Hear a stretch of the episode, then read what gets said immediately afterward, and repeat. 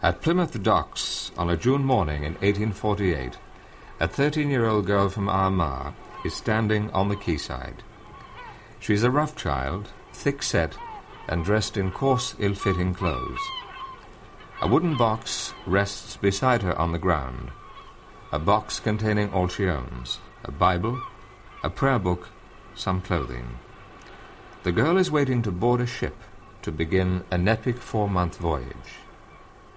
With only the vaguest notions about her destination and her future, this 13 year old has lied about her age in order to make a journey to the other side of the earth. We'll rock you and roll you again by and by. Walk around me, brave boys, and roll down. And we will roll down. Walk around me, brave boys, and roll down.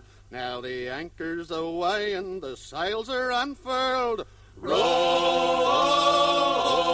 down. Bound for to take her halfway round the world. Walk around me, brave boys, and roll down. And we If you had stood on Plymouth docks on that June day in 1848, would you have noticed this particular girl? It's most unlikely, for she was just one of almost 200 Irish girls lined up in drab uniformity on that English quayside. 200 girls who reeked of poverty, 200 girls who looked at the world through eyes that were dull with deprivation, 200 prematurely aged and hardened teenage girls sharing a desire to escape. Just why they longed to escape, where they went, and what they left behind, these are episodes in a bigger story, the story of the thousands upon thousands destined to become the lost children.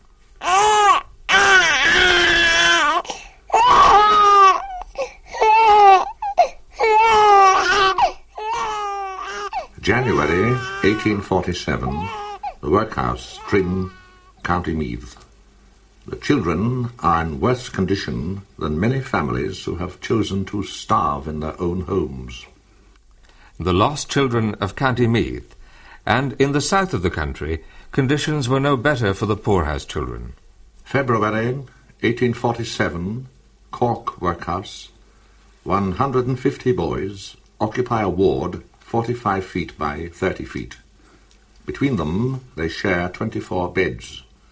The sewerage is most revolting and so disgusting that I will not here enter upon it. Last week, 60 children, all under 13 years of age, died here. In Bantry Workhouse in the same year, living and dead children lay together in the same bed.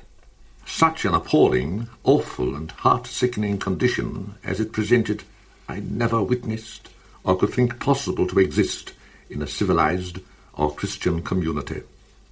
And what about the lost children of the west of Ireland? Well, in autumn 1847, Clifden Union was bankrupt. The workhouse closed, the paupers were turned onto the streets. James Tuke, an English visitor, witnessed the destitution. I cannot easily forget the countenance of one poor lad about fourteen years of age, who, with a hollow, choking voice, begged of me a little meal to keep the life in him. The ghastly, livid face and emaciated form, wasted with hunger and sores of this breathing skeleton, told me that to him this world would soon pass away. These were the workhouse children at the height of the famine, the orphans, the foundlings, the abandoned and the illegitimate, and their numbers were staggering. When the famine ended in 1849, there were upwards of 120,000 children in the poorhouses. Joseph Robins, author of The Lost Children, puts that figure of 120,000 children in perspective. When you consider that today we have about, I think, about 1,300 children in residential care and that they receive a great deal of attention and uh, professional uh, help, and uh, there are lots of people concerned about them, you will realise what a problem they posed in the middle of the last century in Ireland. Many of the uh, children, of course, were orphans. Typhus was one of the main killing diseases of the famine, and a characteristic of it was that it tended to kill the, the adult rather than the child. So you had a position where the parents died uh, and, and the children uh, survived. Another large group of children within the workhouse were the deserted children. Now, these children hadn't been deserted in any callous sort of way. Uh, the parents regarded it as uh, a temporary desertion. They went into the workhouse with the children as they were obliged to do under the workhouse regulations because the whole family had to go in together. And then during the night time, the parents climbed over the wall. They went to Cork or Dublin ports uh, and made their way to England, where they took a, an immigrant ship to New York or Montreal and their intention was that having uh, got uh, a new home on the other side of the Atlantic and having uh, made a living for themselves, they would uh, take their children out from Ireland. But the tragedy was, of course, that many of these parents died in the coffin ships or in the immigration camps in New York and Montreal. And so their children were condemned to a childhood uh, in the workhouses. At least one contemporary observer was moved by the sadness of families breaking up when parents emigrated stealthily and left their children in the workhouse. The close whispering, lest the conversation should betray them, the sobs and tears of both when parting, showed them to be in a closer degree of relationship. Often this was their last meeting in this world, for the children then went out of life like bubbles bursting on the stream. Children in need were crammed into the workhouses for the simple reason that there was nowhere else for them to go. The first workhouses in Ireland opened their doors in 1841, and they provided the only public charity for destitute persons of all ages. It was the children who suffered most in the organized chaos of the workhouse. Already we've had some pictures of that chaos. As for the organization, well, there were rules and regulations covering every aspect of workhouse life religion, work, education, clothes, and food. And every action of the day was heralded by the ringing of a bell.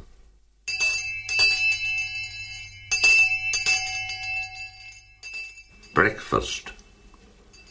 Three and a half ounces of oatmeal and a half pint of milk.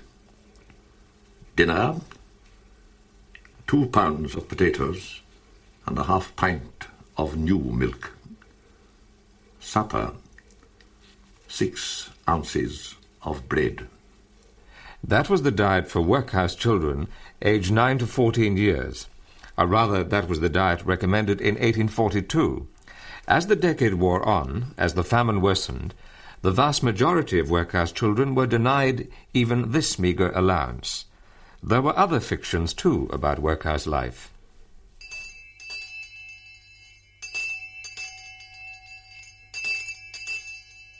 Children are to have three hours instruction every day in reading, writing, arithmetic, and the principles of the Christian religion. Such was the ruling on education, but again, the reality was a grim contrast. Teaching staff were often incompetent men and women of low character. Around this time in Ballyshannon, the schoolmistress couldn't subtract. The schoolmaster in Derry Workhouse believed that Greece was in the continent of Italy. In Clifden Union, the schoolmaster claimed that he could cure incurable diseases, and people like these faced enormous classes of dirty children in cold, damp, and ill-ventilated sheds. At one stage in Cork Workhouse, two masters tried to control 511 boys.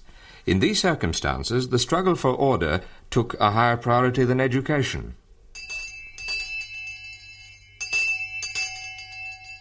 Instruction shall be imparted to the children as shall fit them for service, and train them to habits of usefulness, industry, and virtue. No individual capable of exertion must ever be permitted to be idle in a workhouse. This applies to children as well as to adults. Such was the letter of the law, but to actually provide employment and training for the workhouse child was no simple matter. In fact, uh, the word workhouse was a misnomer because uh, very little work was carried on in it, at least very little productive work. One of the most uh, stringent rules of the Poor Law Commissioners was that the workhouse should not enter into competition with independent producers outside, such as the small farmer, the tradesman, or the shopkeeper, uh, and that any work done there any work done within the workhouse sh- should not be productive. And of course, this posed a great challenge to the workhouse authorities. How were they going to keep a huge number of people occupied without involving them in productive labour of some sort? In general, the workhouse officials showed no imagination in coping with this dilemma. Many workhouses adapted the hard labour regime of the prisons, and stone breaking was a, a regular occupation for adult paupers. As for women and children, they could be kept busy at the capstan wheel. This resembled a ship's capstan with long, radiating metal arms. Paupers trudged round in circles, pushing on the arms of the wheel. Sometimes it was connected to machinery for grinding corn, but more often the device was used simply to exhaust the women and children. One of the problems facing the authorities in the workhouse with the large number of women and children was that sometimes they fought with each other and sometimes they, they rioted. So it was necessary to do something to, to stop that. And the capstan wheel was found to be a very suitable device for tiring them out, so that several hundred children or women might be uh, forced to take the the spokes of the capstan wheel and trudge round for hours and hours, and you could hardly find a more effective device for tiring out people who were likely to be troublesome when they were not tired. The master of Cork Workhouse admitted that to see the machine in action gave him infinite pleasure. The medical officer in the same workhouse, Dr. O'Connor, took a different view.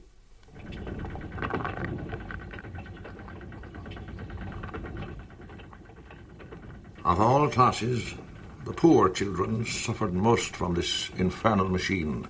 Nearly 100 of them being required to turn the wheel, they clung to the handles as close as clustering bees. Some pushed it, others only held on and were dragged round. And whilst the miller, being required to grind a certain quantity per hour, if the wheel did not move fast enough, came out and lashed the young slaves to his heart's content, without the possibility of his knowing who was the delinquent.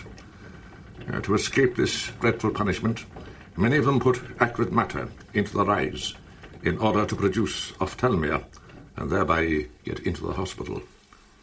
So, despite capstans, bell ringing, and books of regulations, disorder rather than discipline was the main feature of the overcrowded workhouses. And even before the worst effects of the famine set in, the large numbers of incompetent workhouse staff were adding to the chaos. In 1844, the Poor Law Commissioner Gulson made this report of Macroom Workhouse.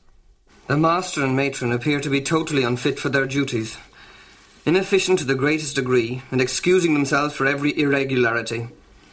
I found eight persons in the matron's bedroom, and the house seems to be converted into an hotel for the use of the master's friends. Master apes the fine gentleman, and his wife the lady. Yet Macroom Workhouse was not the worst. Most of the supervisory staff of Carlow Poorhouse were sacked after an inquiry in 1849, and the report of the inquiry mentioned such details as all night drunken parties, proceedings of an improper nature, acts of immorality, staff members assaulting each other in front of the inmates, various acts of impropriety. In general, the records show that in the period 1843 to 1852, workhouse officials were dismissed in droves. Some 70 masters, 25 matrons, and 80 teachers were sacked. Right from the start, the workhouse system was riddled with incompetence and abuse. The Poor Law Commissioners had directed that the work and general atmosphere of the workhouse should be as irksome as possible. In other words, that uh, once a pauper entered a place, he should be goaded until he left the place. it wasn't life was not to be made easy for him, even if it was a child or a woman or an old person, it, it, it didn't matter. And this, of course, influenced the type of staff selected.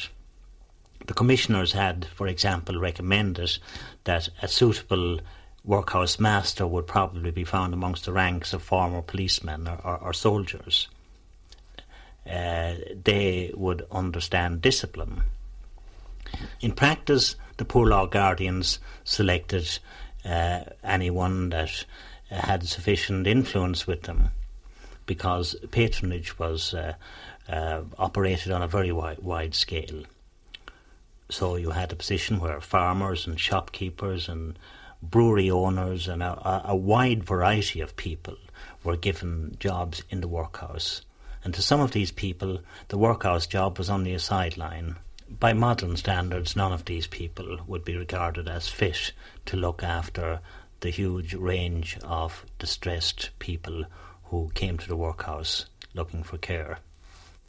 The large number of unsuitable staff goes some way towards explaining the chaos in the Irish workhouses. But at the heart of the problem lay the nature of the workhouse system. In essence, the workhouses were a botched attempt by a reluctant government to tackle Irish poverty. Throughout the early 19th century, there was a widespread misery in the country.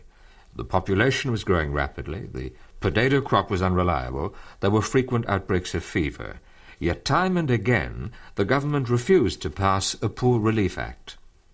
The main objection to a Poor Relief Act, of course, was that it would uh, need a lot of money by or by the standards of the times, that would need a lot of money to, to implement it. And this would, of course, lead to taxation. And the taxation would fall on the property owners. And the views of the property owners were paramount at the time. They represented the ruling class. They were in a position to uh, insist that their views should prevail. Uh, and they insisted that uh, property should be protected from taxation. And at no time were they prepared to accept willingly that property had duties uh, as well as rights. By the 1830s, Irish poverty could no longer be ignored. The paupers were overflowing the island.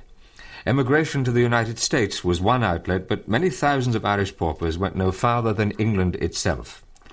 In the summer of 1839, a horde of these Irishmen caught the attention of a young American sailor newly arrived in Liverpool. That sailor was Herman Melville, later to be famous as the author of Moby Dick.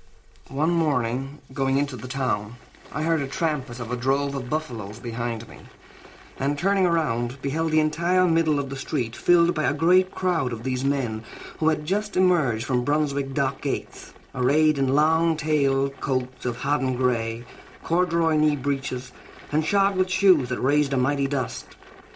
Flourishing their Donnybrook shillelaghs, they looked like an eruption of barbarians.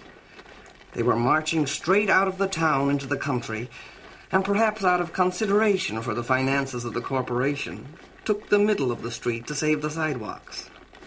Sing Lang O Lee and the Lakes of Killarney, cried one fellow, tossing his stick into the air as he danced in his brogans at the head of the rabble. And so they went, capering on, merry as pipers. When I thought of the multitudes of Irish that annually land on the shores of the United States and Canada, and to my surprise witnessed the additional multitudes embarking from Liverpool to New Holland, and when added to all this, I saw daily these hordes of labourers descending, thick as locusts, upon the English cornfields, I could not help marvelling at the fertility of an island, which, though her crop of potatoes may fail, never yet failed in bringing her annual crop of men into the world. These Irish labourers marched into the countryside beyond Liverpool and became an English problem. When the harvest ended, there was no work for them, and they sought relief under the English poor law. Not surprisingly, English ratepayers objected to maintaining Irish paupers, and the government was finally pressurized to take action. It established a commission under the chairmanship of Archbishop Whately, who was the Protestant Archbishop of Dublin, uh, and the commission also included the Catholic Archbishop of Dublin, and they were given the job of investing, of investigating the causes uh, of Irish poverty and the nature of it. And during a period of six years, they carried out an intensive, um, re, an, an intensive investigation in, in every parish in Ireland. After six years, this commission reported in 1836. Its findings can be summarized in one word. Work was to be the answer to Irish poverty. The Commission argued that Ireland would always be poor unless the people were given the opportunity to work. The government was asked to fund a number of schemes land drainage, road building, and agricultural training to build up the Irish economy. A limited workhouse system should be provided for those people who were unemployed through no fault of their own. And how did the government react to these proposals? Quite simply, it took fright at the cost of these radical plans, and it sent George Nicholls, an English Poor Law Commissioner, over to Ireland to make an alternative report. Six years of thorough investigation into Irish poverty were dismissed out of hand. Nicholls spent six weeks travelling throughout Ireland, and at the end of that time, in a relatively short report, he recommended what the British government were anxious to hear in any event, and that was that the British poor law system should be applied to Ireland, and that the expenditure on the proposed expenditure of the previous commission on the creation of work uh, should not be uh, followed through. Now, of course, the British workhouse system was intended for an entirely different situation.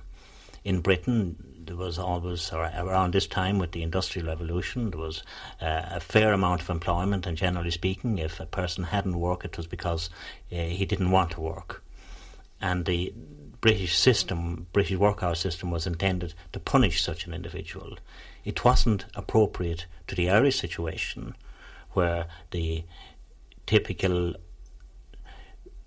Irish peasant who had no work uh, was out of work through no fault of his own. Nevertheless, the Nicholls recommended the British system for Ireland, and the government quickly uh, accepted his recommendation. And in the Poor Relief Act of 1838, provided for the establishment of 130 workhouses throughout Ireland.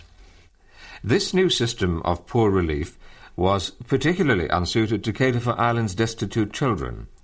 Yet the government insisted on these children going into the workhouses and rejected all arguments and pleas that the children be boarded out with families. The results of this disastrous policy came to a head with the famine. In the year 1849 and 1850, an English clergyman, the Reverend Sidney Osborne, visited Irish workhouses.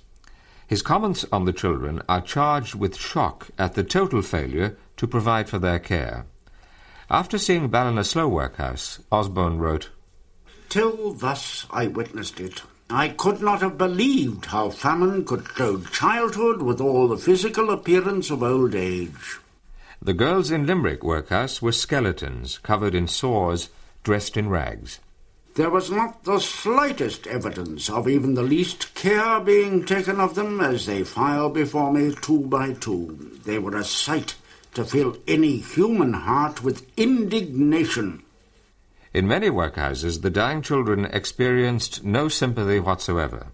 I never saw one solitary instance of any one attempt to cheer these little ones in any one of the many ways we know children sick and dying can be cheered. Osborne made these remarks just nine years after the first workhouses opened their doors to cope with the social disaster of poverty.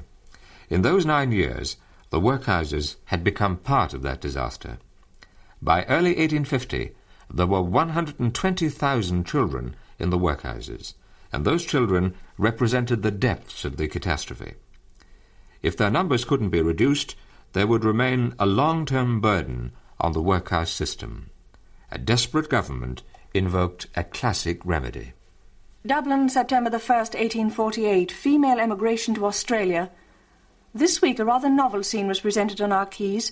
Over 250 young girls from several poor law unions in Ireland were brought to town in order to have them shipped as emigrants to Australia. They were taken by the Shannon steamer to Plymouth, where a government vessel awaits their arrival. They were, for the most part, good-looking young girls, well dressed.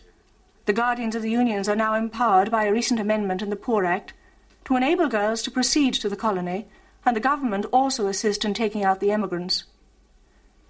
It appears that wages are very good in Australia, but there is a great lack of hands, particularly female servants.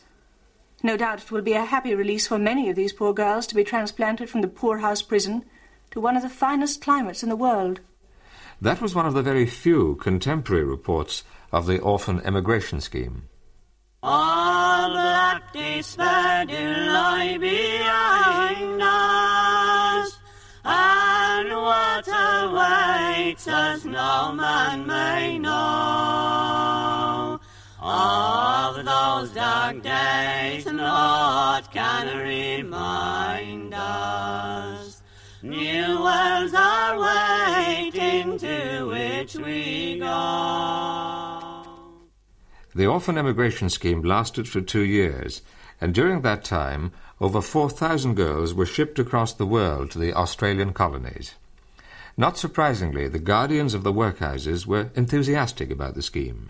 They drew up lists of suitable orphans and equipped them for the first stage of the voyage of Plymouth. The guardians of Omagh Union have sent 19 orphan girls from the workhouse this week, provided with a suitable outfit, as emigrants to Australia, the government providing them with a free passage from Plymouth, to which their expenses are defrayed by the Union. The girls, on leaving, presented an exceedingly clean and respectable appearance, being comfortably, neatly, and rather picturesquely dressed in tartan cloaks and straw bonnets, reflecting much credit on the master and matron, Mr. and Mrs. Tloufel, who superintended the necessary preparations. Four orphan girls from the Gorchin workhouse were also sent at the same time, provided with a similar outfit. The girls will have the advantage of a fair start in life to push their fortunes in Australia.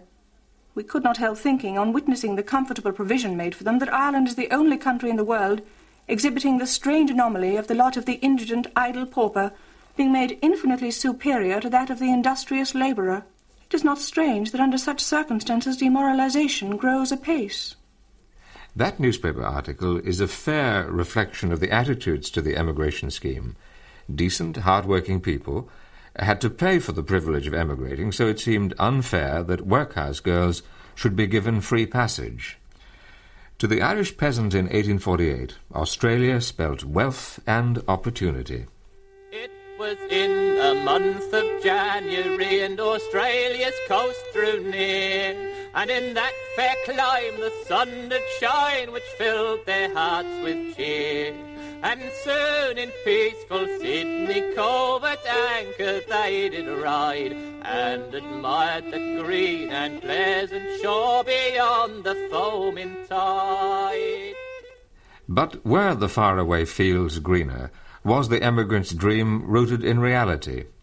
Colm Kiernan, Professor of Australian History at UCD, and himself an emigrant to Australia in more recent times, believes that it was.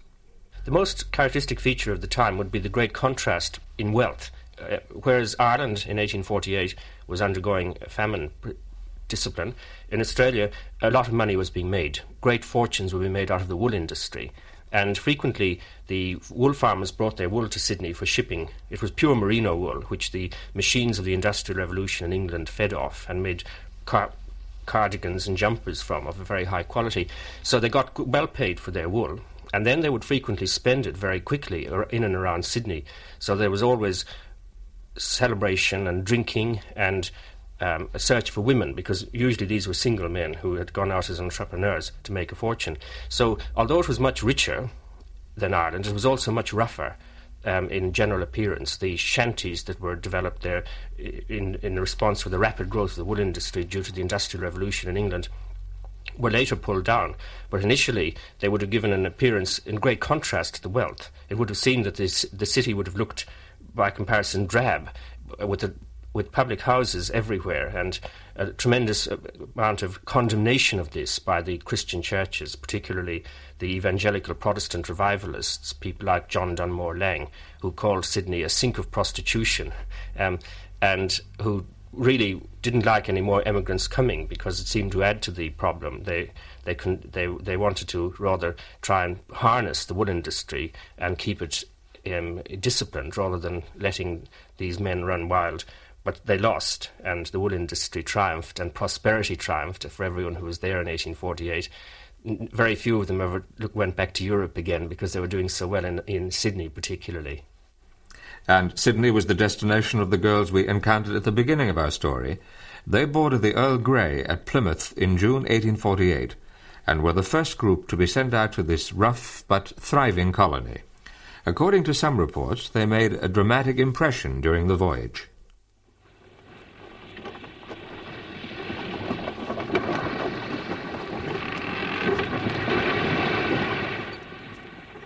Their violent and disorderly conduct on the voyage, their habits of pilfering, and their grossly profane and obscene language were such as to admit of no other conclusion that they had mixed with the lowest grade of society, and that many of them had been common prostitutes. That was the outraged verdict passed on 56 of those emigrant girls when they arrived in Sydney in October 1848.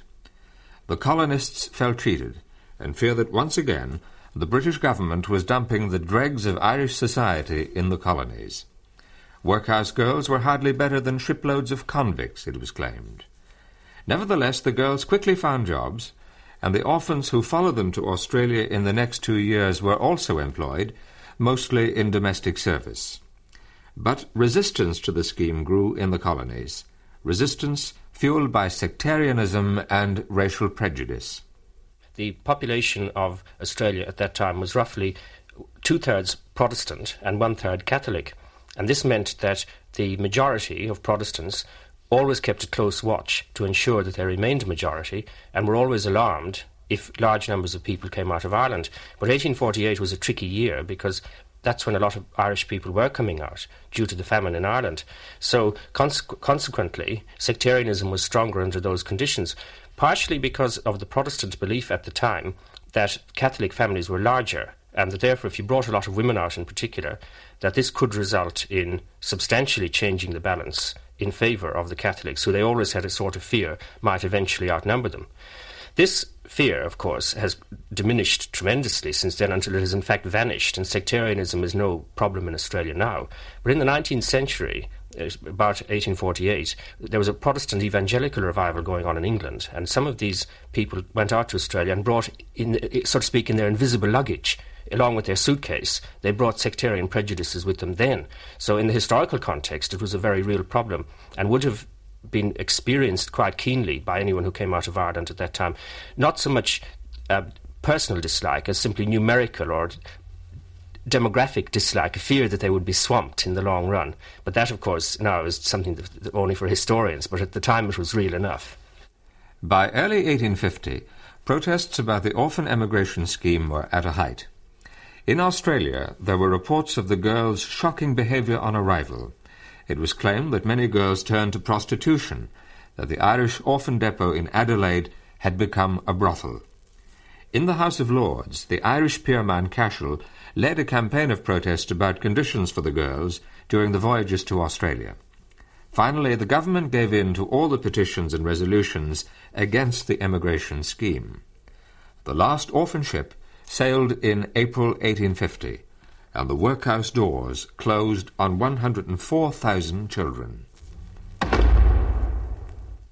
The workhouse became the centre where you had concentrated all the outcasts uh, of society the inadequate and the unwanted, the criminal, the unmarried mother, the abandoned and the illegitimate child. In time, it became probably the most despised feature uh, of Irish life. The very name workhouse, or poorhouse as it was frequently called, uh, was or became synonymous with misery and, uh, and degradation and it was to remain so until the abolition of the poor law system after the British government uh, withdrew from Ireland in the 1920s. Most children who survived the famine and grew up in the workhouses of the 1850s knew only squalor, disease, and overcrowding. They were beaten down and brutalized by the innate cruelty of their surroundings. How they looked and how they behaved set them apart from the rest of society. All have the same guttural voice, the same unvarying expression in their countenance and a strange similarity of features. Most of these children spent a short life between the workhouse, the hospital, and the jail. Nowadays, it's hard for us to believe the ease with which the workhouse child of the mid 19th century found his way into jail. But just consider three boys from Monaghan and the punishments they received in the year of grace 1855. Samuel Rush, 12 years old, 14 days imprisonment and a whipping. William McCullough, 14 years old, one month's imprisonment and a whipping. Peter Clarkin, 10 years old, 14 days jail and a whipping. These three criminals had committed the outrageous offence of absconding from the workhouse school. But even less initiative could put a workhouse child into prison. A boy who broke a window or jumped on a school desk could just as easily be sent to jail. And once in jail, the children would rub shoulders with adult criminals. When they'd served their terms and returned to the workhouses, their influence on other children made it even more difficult to maintain discipline. Riots were frequent in the workhouses around this time, and Dr. O'Connor of Cork Workhouse described how the riots developed. The excitement spreading from one to another, as if by contagion, became, after a little time, fearful to witness. They broke windows and doors, smashed forms and tables, beat the ward masters and ward mistresses, and the masters became their way. They screamed and yelled like maniacs, and some fell into hysterical convulsions, thus adding to the confusion. In many cases, the children's violence was simply a reaction to the cruelty of individual staff members. The schoolmaster in Waterford used to strip young boys who wet their beds and publicly douse them under a pump. In Cork Union, the problem was dealt with by two male paupers. These steady men were given free rein to break the boys of their disgusting habit. Incidents like these highlight the lack of understanding in the workhouse system for children and their needs. But it's important to remember that at this stage in our social history, an informed and sensitive approach to children was exceptional. There were no professionals involved in, in the care of children. Indeed, one has to bear in mind that even uh, the trained nurse to look after anyone didn't exist until the 1860s, until after Florence Nightingale's reforms. So you, times were harsh, and you have to look at it against the background, uh, uh, that sort of background. Eventually, from about 1860, the background did begin to change. Social attitudes towards children became more compassionate, and some of the clearest signs of change are found in literature, such as in the work of Dickens.